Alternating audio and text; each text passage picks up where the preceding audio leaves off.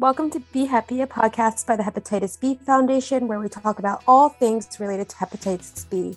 It's your hosts, Evangeline and Bright. And today we are talking about mental health and hepatitis B. This episode will talk about sensitive topics related to mental health. So if you're not in the right headspace to listen to this episode, this might be a good time to pause.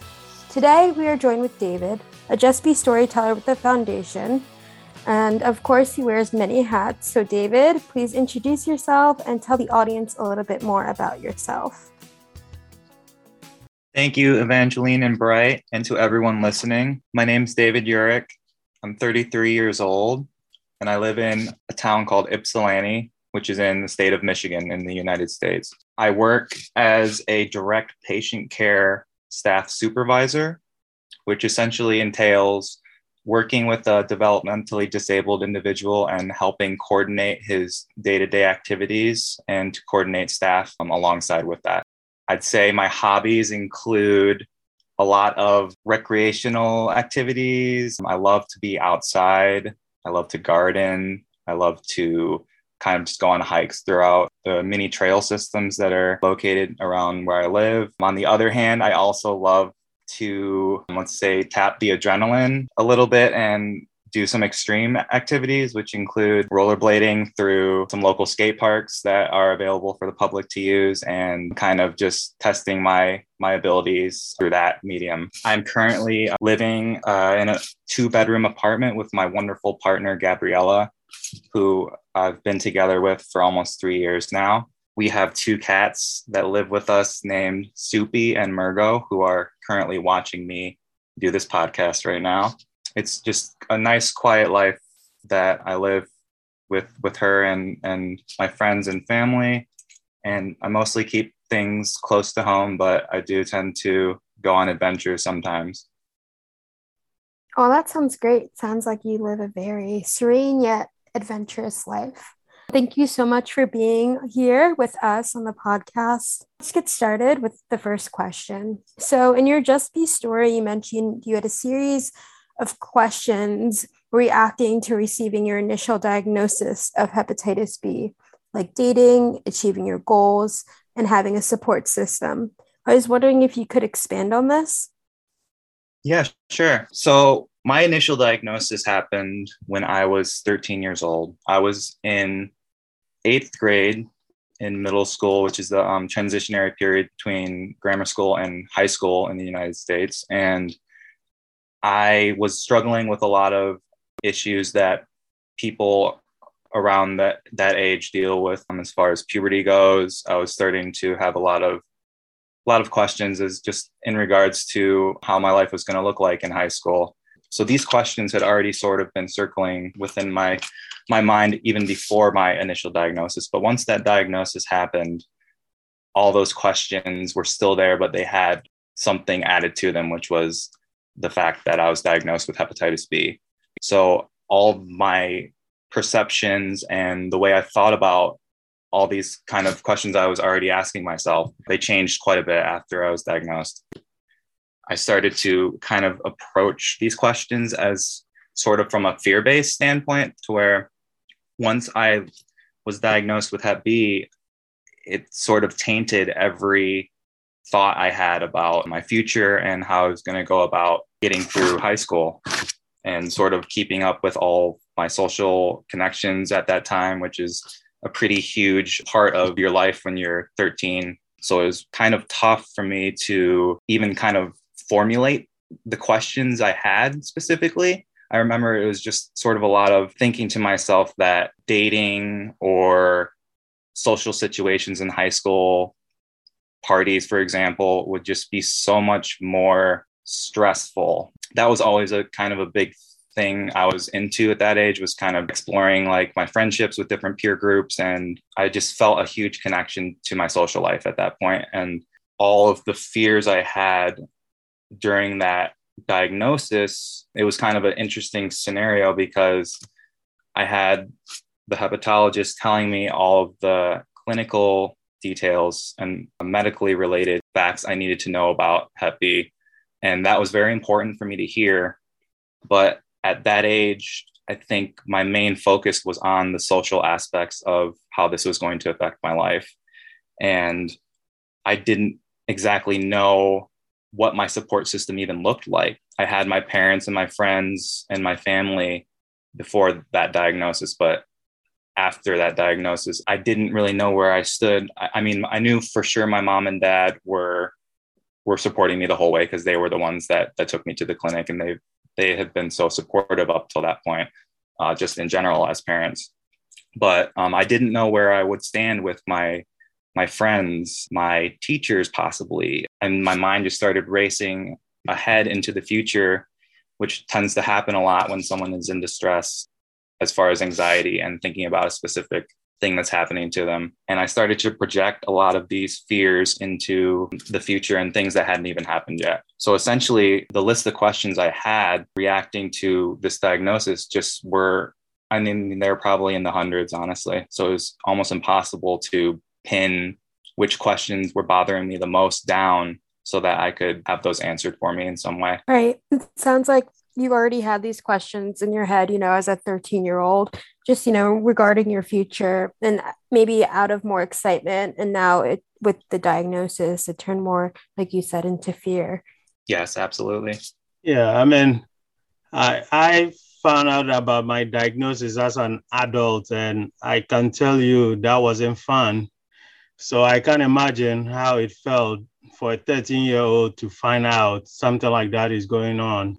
Was your diagnosis was it like a planned medical checkup or was it your diagnosis just one of those things that just you just find out doing something else?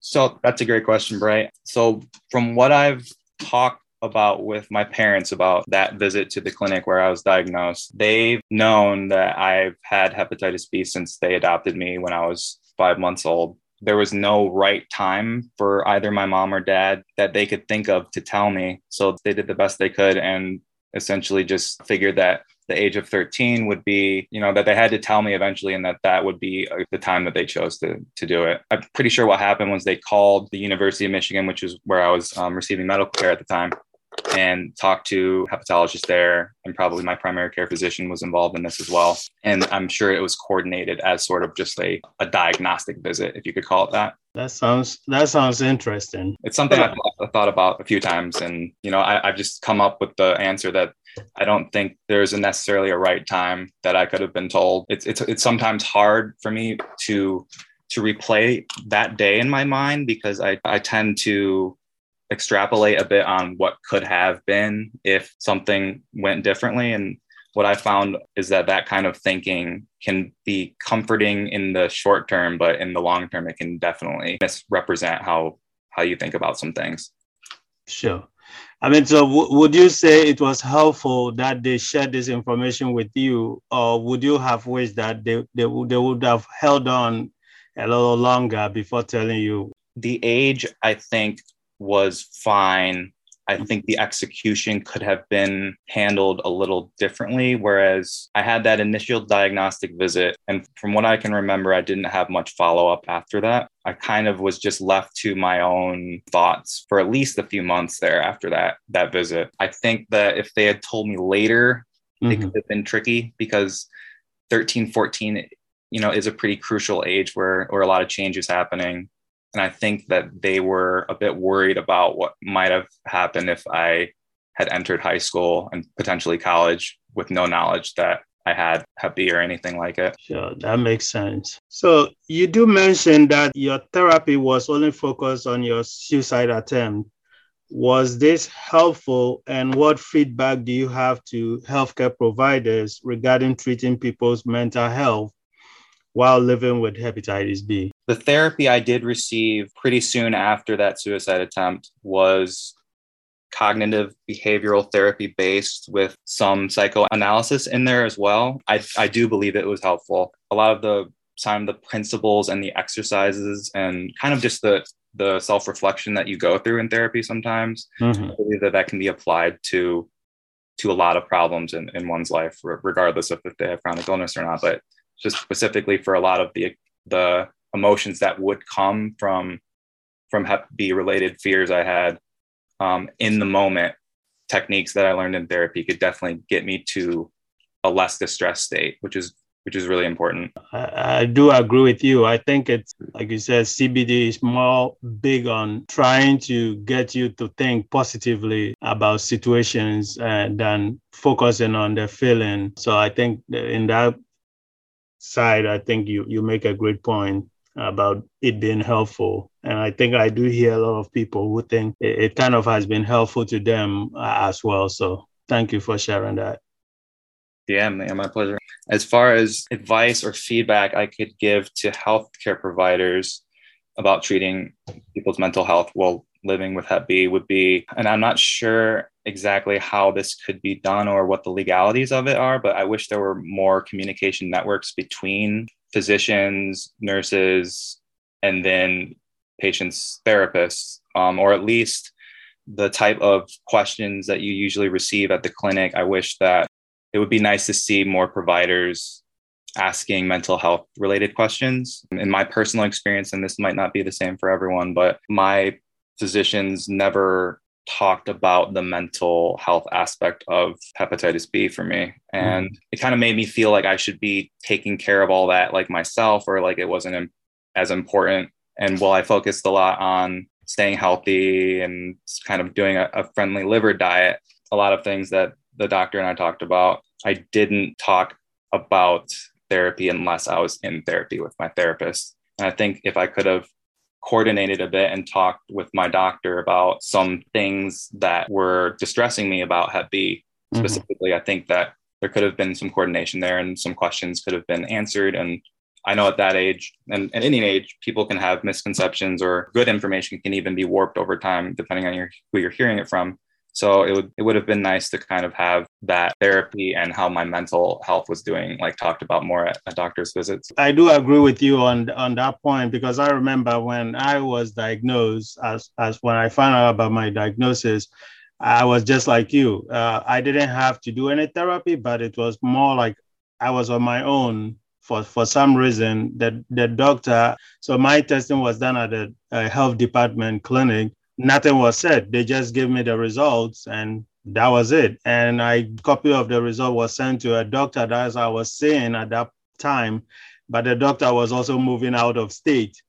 So uh. it, it was a whole lot of stuff. Like I didn't know, I just knew, okay, this is the results, but I didn't know what to do next, who to talk to, and everything else. so, you know, that follows up. I was like, okay, what do I do? So what I did was I actually ended up doing a lot of research on my own and learning about hepatitis B and then trying to get myself a little bit motivated in a way so I don't have to think all the time about hepatitis B. So I did most of the work on my own before I was able to get to see another provider. And like you said, it's always good just to have that conversation or to know someone is there uh, as a provider that when you see them, you can have a little conversation, you know, to at least make you feel comfortable, make you feel like, yeah, somebody is there that if I need help, I can talk to. You. And I think knowing that it will be really helpful. Yeah, absolutely. Being able to, to leave a doctor's visit with with some confidence and and information that that can help you is crucial, I think. And that must have been such a chaotic period for you. Definitely, but uh, I think it gave me also the opportunity to kind of learn, you know, and That's do a lot of research. And I think it, it probably made me a better person and a better patient because I, I, I learn a lot and I'm able to now ask questions when I see a provider. I'm able to ask questions that I probably might not be able to do it when I was first diagnosed. So I guess we can say uh, it, it's good in a way. yeah, there's always so there seems to be silver linings through through yeah. so many of the of the tough times, and it, it's it's great that you took that opportunity and prepared yourself. What was to come? And thanks, David, for answering that question. It, it sounds like that really treating health as an overall health instead of just physical, right? Like it's our emotional, it's our mental health as well. This is just a general question about disclosure. So, if someone were to experience rejection after disclosing their status to family, friends, or loved ones, um, what advice would you give to them? I know you mentioned you have a partner who you have two cats with, which is so nice. Mm-hmm. And so maybe talking about that personal experience. It's, it's tough to to answer this because it, it, seems like the rejection that I have experienced throughout my life in direct relation to me having hepatitis B, it hasn't been with people that I would consider like very, very, very close. So with Gabriella and people that i I was with before her and people I, I was romantically pursuing when I was in my 20s or in my teens, even, I did experience a bit of rejection and it was you know in different forms but normally it was uh, having to do with romance and potentially having a um, sexual relationship with someone I think what it took for me was a lot of trial and error as far to how to kind of think of myself as a Hep B patient in relation to the relationships I have with people. So it's kind of like if I were to experience rejection and when I did, the first thing I did was go inward and blame myself for what happened. And that really early on was one of my first experiences with rejection that after I was told by someone that they didn't want to be friends with me or hang out with me anymore because I disclosed my status to them. It sent me on a whirlwind of just trying to figure out what I did wrong. And it took me years to figure out that this wasn't anything I did. It was just someone else's perspective on the matter and how they handled that at the time. But with Gabriella, I met her before I turned 30. And by this point in my life, it sounds kind of robotic to say, but it's like almost like a script or like formulaic way I approach my Hep B status when dating or or meeting someone is that I try to give it some time. For me personally, I I remember when I was younger, I, I tended to talk about my Hep B status as kind of like an opening fact I would tell about myself. It would be like, hey, what's up? I need to get this out of the way really quick, but I have hepatitis B and these are the the risk factors involved. This is all the information I have on it by the time I met Gabriella, we went on several dates. I didn't discuss hepatitis B with her at all. And when the time came to where I thought that it would be appropriate to talk about that and necessary, by that time we knew each other well enough to where I felt comfortable sitting her down for a serious talk. And I just essentially, as calmly as I as I could, just explained my diagnosis and how long I've had it and what it means for our relationship, and gave her some links with good information as well. And she was very, very, very receptive to that. She is a pretty well read person and she knew her vaccination status all along. And after confirming with her doctor, it was essentially just an afterthought in our relationship. And for a lot of people, I know that your status and the potential of romance and or sexual intercourse with someone it can really it can really affect people negatively sometimes. Because i think especially in other places in the world there is a lot of stigma and discrimination based off hepatitis B, and a lot of people won't have the opportunity to have that conversation that I had with Gabriella in that context and in that welcoming and kind environment where I was able to sort of get off my chest what I needed to, but not in a in a way where it felt distressing in any way. It was a really healthy experience for both me and her. It sounds like a you know a great healthy growing experience together when you disclosed your status so what I will add to what David had shared with us is if you are someone who is going through this right now, all I want to say to you is we hear you and try not to blame yourself for this rejection that you are facing at this moment. If you are able and you have access, you can reach out to the Hepatitis B Foundation, also hepbcommunity.org and also, you can reach out to other organizations in the community that provide general healthcare services. There is always somebody who will be there to listen to you that you can talk to. And you, you won't feel like you are being judged in a confidential manner. You, you'll be able to talk to somebody. Just know that you are not alone. There are so many thousands, uh, millions of people out there with hepatitis B and just know that you are not the only one who is probably facing this. So just try and reach out to any of these organizations in the community, and definitely there will always be someone ready to talk to you and uh, make you feel at home and make you feel comfortable. And talk through things. And and I know it's not easy. It's not easy at all, but just try not to blame yourself. I know the first thing we do when stuff happens like this is we try to blame ourselves, which doesn't help the problem. It actually compounds it and adds more stress to our already stressed life. So if you can, just take a deep breath and just reach out. That's wonderful advice. I think in times of distress, personally finding my breath and just slowly in and out breathing, it tends to bring me back to some pretty comforting thoughts I have and, and knowing what my support system looks like and knowing that there are so many people out there that are waiting to help. So, David, sometimes our mental health can be affected if we are experiencing fears related to our Hep B status. This may include feeling of sadness, guilt, anxiety, hopelessness, despair, or loneliness. What are ways to manage these emotions from your experience? If you've been through, I know everyone deals with these things differently. What would you say was the ways that you used to manage some of these emotions? A lot of these feelings, every single one on the list, I've experienced multiple times. And what I've always come back to for my entire life that I can remember is moving my body. When I'm going through feelings of sadness or depression or anxiety, hopelessness, getting out and moving has always made me feel better. And that could be in form of a, a long hike. It could be a run around the block. It could be strapping on my rollerblades and skating till I can't seem to skate anymore because I'm too tired.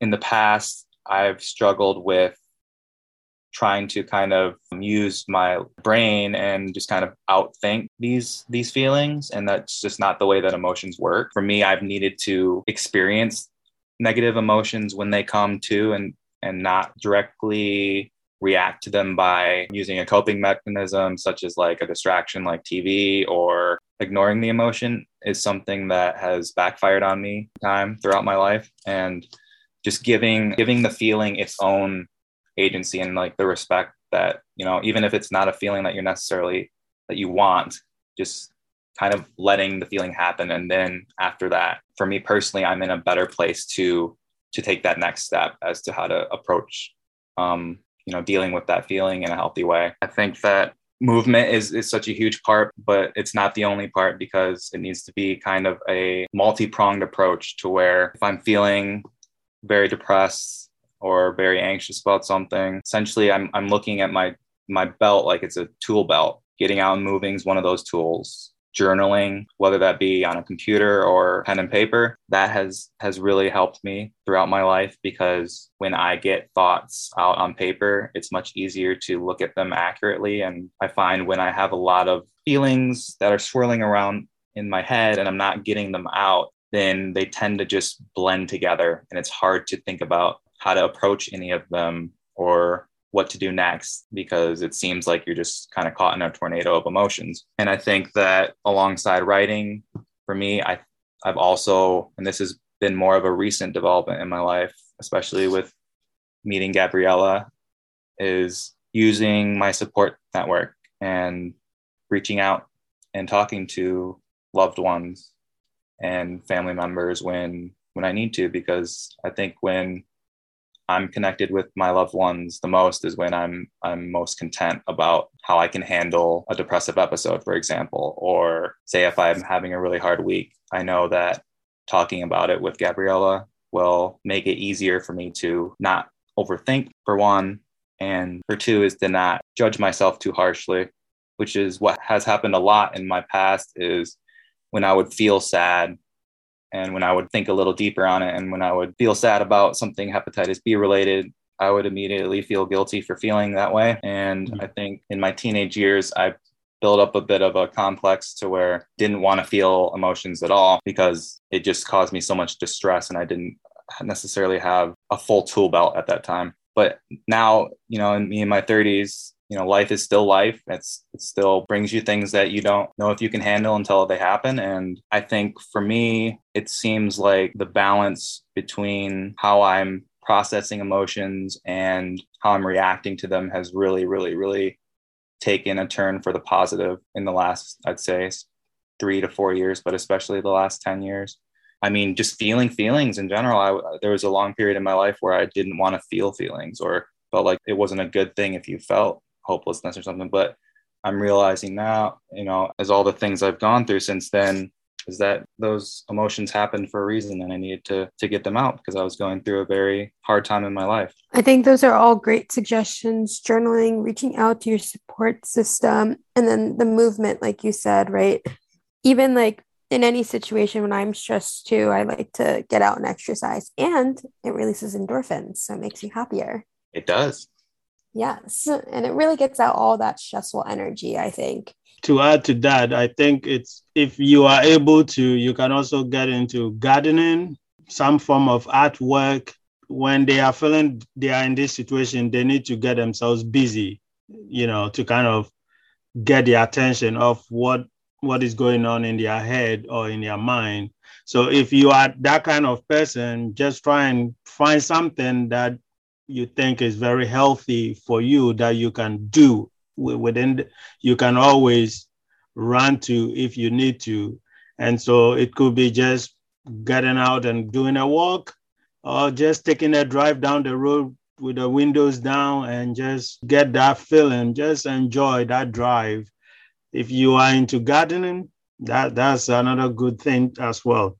So david i don't know if you experienced this but I think I don't know, and I'm not sure if I speak for a lot of Hep B patients, but it's like at some point when you even get headache, your immediate reaction is you you kind of get anxious thinking about could this be my liver acting up? Could it be something going on, you know, with my hepatitis B? So it, it feels like you are always on alert when you get this this uh, this stuff pops up. Like uh, it could be abdominal discomfort or abdominal pain or a headache or something. And the immediate reaction is to go on to hepatitis b thinking could this be from my hepatitis b? You know i mean i don't know if you've experienced something like that but i know i have i have experienced that where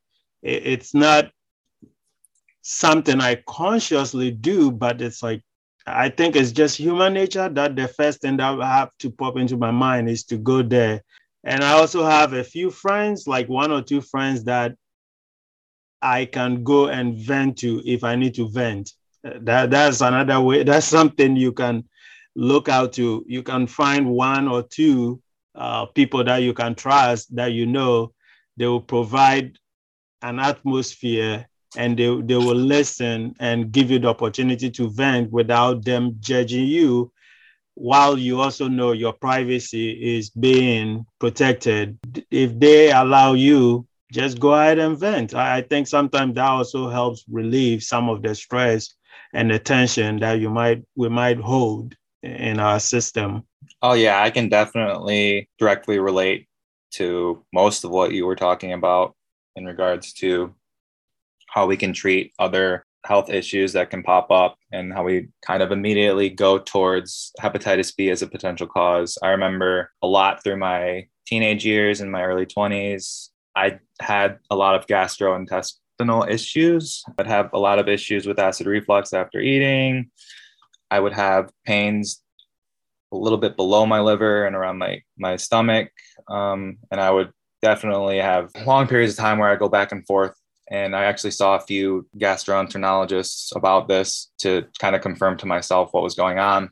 Mm-hmm. And that is a tough, that is a tough, one of the toughest parts of, of Hep B. There's so many potential symptoms that, that people can have and, and patients are so varied with how they are affected by this disease to where I think it is appropriate and just like you said, it just natural for us. It's, it makes sense that we would go to hepatitis B when when a, another health issue can pop up. And for me, it's it's still it still is a quite a challenge. I think when I think about my health in general, still is skewed with a hep hep B is taking up the majority of my thoughts on my my general health overall. I kind of have to strike a balance and choose my moments to where mm. how much energy I'm going to put into. I mean, obviously, if it's something serious, and I think there could be you know connection, I would follow up on that. But for the most part, I kind of just in a way power through a lot of the moments where I I am kind of in questioning whether something that's going on with my body at the time is is related to Hep B. There's been times where I, I go out rollerblading and for some reason it seems like I, I just don't have a quarter of the energy I'd I'd had on another day with with very similar circumstances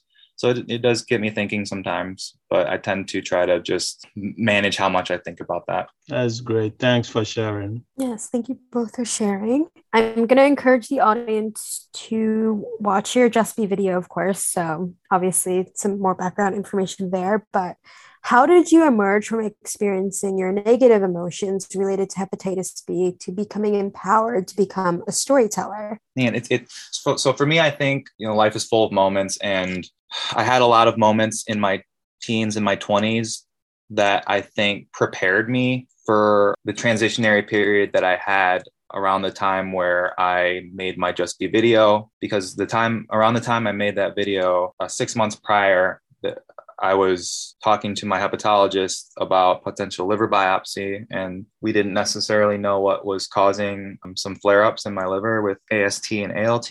And it seemed like that period of time in my life was just very, very good timing for a lot of things that were happening. So I was in therapy at a center called Hands Across the Water, which was a therapy center that whose therapist focused on children of adopted families. I originally went to this therapist specifically to seek out my birth mother from South Korea. And this was a really hard time and a hard process for me that had been building up for, for you know, most of my life. Uh, I'd, I'd been curious multiple times about reaching out in that way.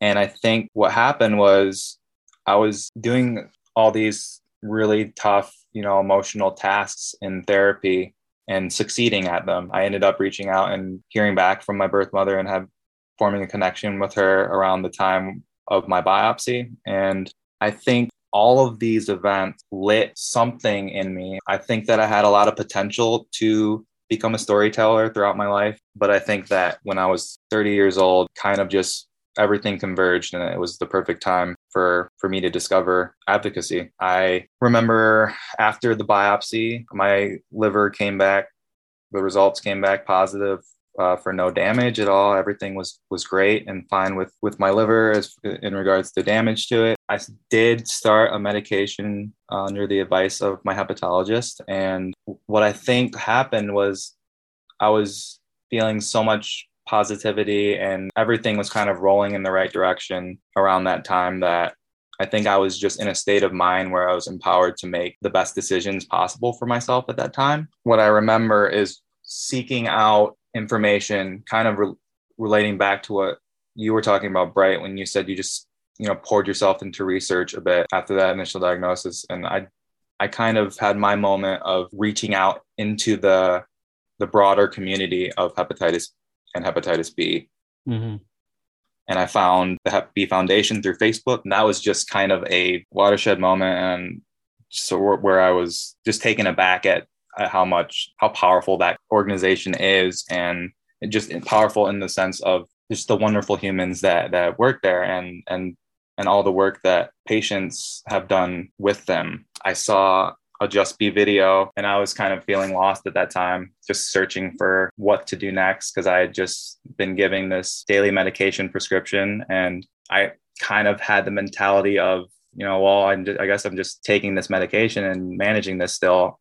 But I just felt something was missing. When I saw another person's Just B video and watched it, I mean, I was crying my eyes out and just, I felt completely connected to that video and the person's experience. It's kind of just like a, a light bulb moment to where I said to myself, there are so many more wonderful, kind hearted, powerful people that are telling their stories. And if I could potentially give someone the feeling that I just got from watching this video, that would make me feel like I have my hepatitis B more under control and living with it, sort of accepting that Hep B is, is a part of my life and that I want to be active in that part of my life, not passive. And I think that that thought and that video just lit enough of a fire in me to where when I received a message from a staff member that's no longer at the Hep B Foundation and she was wonderful and just telling me a bit about the foundation and mm-hmm. telling me a bit about the storytelling workshop. And after a sh- pretty short conversation over Messenger, I was already ready to get on a plane and make my own story. And I think that from that experience in the hashtag Just B workshop and all the patients I met all the staff I met during that time. It was such a powerful experience for me that it has kind of just felt like a plane that took off and is just, you know, I'm on track now. I like that analogy. Yeah, it sounds like you took a, a little bit for you to get to be a Just B storyteller, but then it just all fell into place and it felt right, which is amazing. Yeah. And I think a lot of people also have that journey from what I've heard. It's like it just felt right to volunteer as a storyteller, or they stumbled across it on YouTube or Facebook or Twitter, maybe, and they they become a storyteller. And they empower themselves and they empower others, which is great. I mean, I, I agree with everything David have shared, and I think to me, I, I, went through the same situation where, but this is what I, I find so fascinating about the whole process so my first two or three years after diagnosis was a battle. I mean, it, it was like I was just battling all these emotions and it, it was tough. It was some darkest moments of my life because I didn't know who to talk to and I wasn't ready to talk to my family in Ghana about this because at that point I had just lost my mom a, a, few years before that, and my family was still struggling from that loss. And so when I found out about this, di- my diagnosis, I was like, uh, "There's no way I can talk to my family about this." So my family was completely off at that point, and then just dealing with the whatnot and all that, just trying to process this whole thing. I think it took me about three or four years and I finally came to a point in a process where, like David had mentioned at the end of his statement, like I just felt like, okay, this is it for me. I, I accept this. This is part of me now. And so instead of trying to fight it, I just accepted that this is part of me and I just need to find a way to manage it. Once I got to that point, it looks like I got some sort of confidence, some sort of energy. It, was a good feeling. I mean, I didn't have to fight those negative thoughts as much as I did earlier on once I reached that level. It motivated me and it also helped me go through a research and through one of the research that came along the B storyteller uh, telling, and I reached out to Rhea. She said she'll let me know when the next opening. And so the following year, that was when the next opening was available, and she reached out again because I was at peace with myself and I've accepted hepatitis B as being part of me.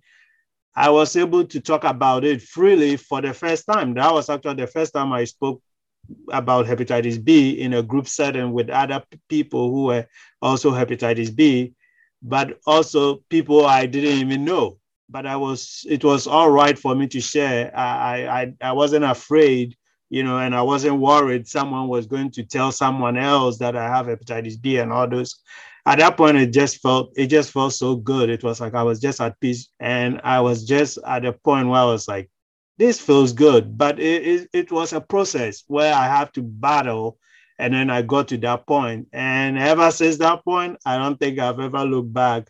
Just like David said, it's like a plane that took off and it's still in the air, still flying. That that was my experience as well. That's awesome. So sometimes people need medication to manage their mental health. Were you on medication while taking hepatitis B medication as well, or were they at two different different times? So in my experience, I was on mental health medications, more specifically Prozac, when I was initially brought to a psychiatrist after the suicide attempt. I remember I was not in a state to work with the psychiatrist. Essentially, when you're on a, a mental health medication, a huge part of it is reporting back to your prescriber of how the medication is affecting you.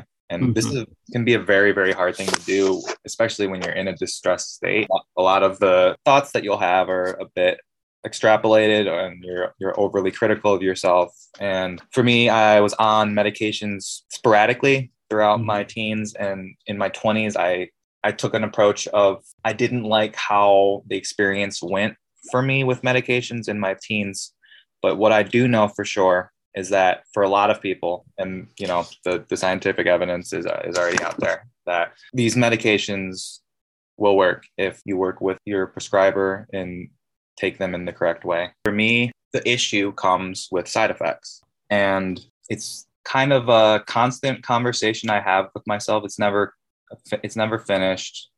And I try to evaluate myself as much as I can, but tend to do it at least four or five times a year where I'll have a sit down with myself and really think about if medication could benefit me or not. Since I started taking hepatitis B medication, I've maintained therapy in for some ways i'm currently not in therapy it's essentially really personal decision and, and, and it can be hard for a lot of people because there's so much disinformation around there mm-hmm. in regards to, to medications and mental health sure but i think that being able to have a serious and honest conversation with yourself and then being open to discussing with your provider of what's going on and, and your thoughts on the matter because i think a lot of times what can happen is that a person can, for me, uh, from my experience, I reported to my psychiatrists throughout, you know, my life, the few I've seen that I was going through mental distress and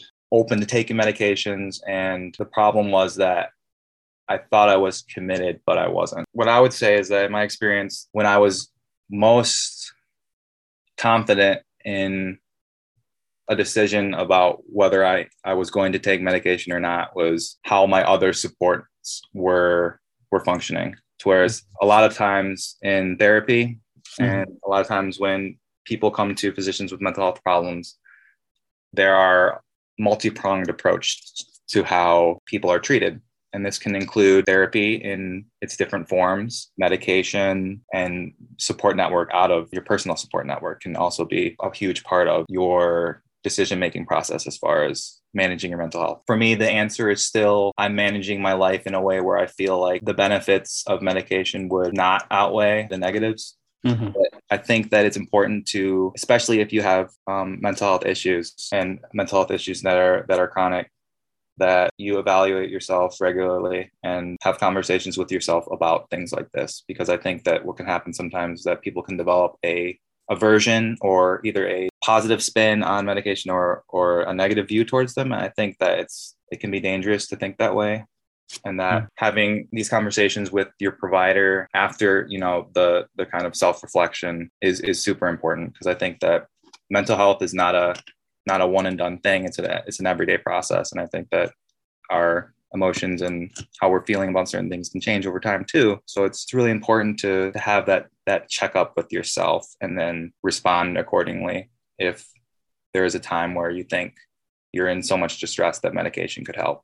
I think it's important to be able to have a network to where you can ask the right person that question when it comes up. I think that's a great perspective on medication. And it's good to know that you can take it with your hepatitis B medication. So yes, it doesn't absolutely you know, interact in any negative way, which is really helpful. To wrap up our episode, we just wanted to know what is your final advice or comment to anyone listening to this podcast episode? I think I'm going to have to piggyback a little bit off off this just amazing quote that Bright had earlier about I would say that my final advice to anyone listening, be it someone living with hepatitis B, caregiver, family, friend, provider, would be first that you you aren't alone and that there are millions upon millions of people that live with this just as you do. There are support networks available for people if they seek them out. I would highly recommend the Hep B community forums because I think a lot of questions that people not might not be able to ask their people in their real life or physically. I think that that can be a very very good medium for people that that need to to ask questions and to talk about hepatitis B with a supportive community, but not necessarily making the the the giant leaps. But I would also say that if you feel that you have it in you and you feel there's something missing in your life as a hepatitis B patient and how it relates to you, then I think taking the leap as many people have done and telling your your hepatitis B story I think that is so, so, so powerful. And I have the evidence to back it up because I wouldn't be on this podcast if I didn't watch someone else's video. And it's so important to know that you aren't alone, but also that there are people that are struggling in similar ways to you and that you're supported and that you feel confident in your life as a hepatitis B patient. And I think that reaching out, whatever that looks like for you, is always a good decision. Well said, David. Thank you very much. Yes, thank you so much, David. Thank you for coming on the podcast and providing your sage advice and comments and telling and sharing your story with us. Um, thank you. Thank you too. This was such a great experience for me. And this is something that I specifically love to talk about in relation to hepatitis B. So I'm, I'm so thankful for the opportunity. If you enjoy listening to B Heppy, please give it a review and consider supporting our program with a link to donate in the description. Thank you for listening to this episode. Stay tuned and subscribe for future episodes about hepatitis B. If you have any questions, please direct them to info at hepb.org. We greatly appreciate all your support and thank you so much for listening. We'll see you in the next episode.